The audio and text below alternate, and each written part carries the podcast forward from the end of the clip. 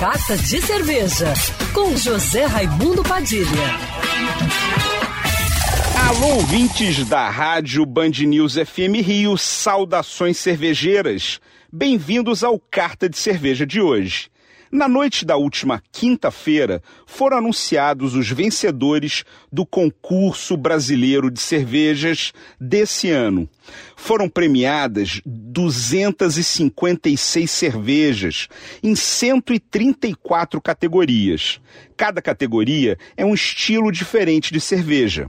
Foram entregues 75 medalhas de ouro, 88 medalhas de prata e 93 medalhas de bronze.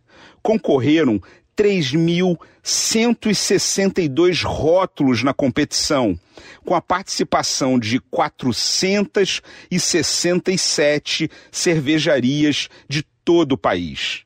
Uma demonstração de amadurecimento e de força do setor que a cada ano cresce mais no Brasil.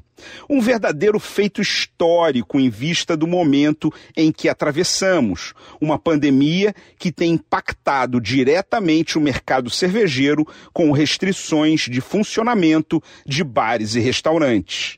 Na contagem dos pontos, ganhou como melhor cervejaria a Catedral, de Maringá, no Paraná, seguida pela Cerveja Blumenau, de Blumenau, Santa Catarina, com medalha de prata, e a Cervejaria Imigração, de Campo Bom, Rio Grande do Sul, com bronze. Os destaques para o Rio de Janeiro foram para as cervejarias Roter, Masterpiece, Farrabia, Boêmia, Black Princess e Denker, que estreou no concurso brasileiro de cervejas, ganhando medalha de ouro como a melhor Oatmeal Stout do Brasil. Veja a relação completa das medalhas no site cbc2021.com.br. Saudações cervejeiras e para me seguir no Instagram, você já sabe, arroba Padilha Sommelier. Quer ouvir essa coluna novamente?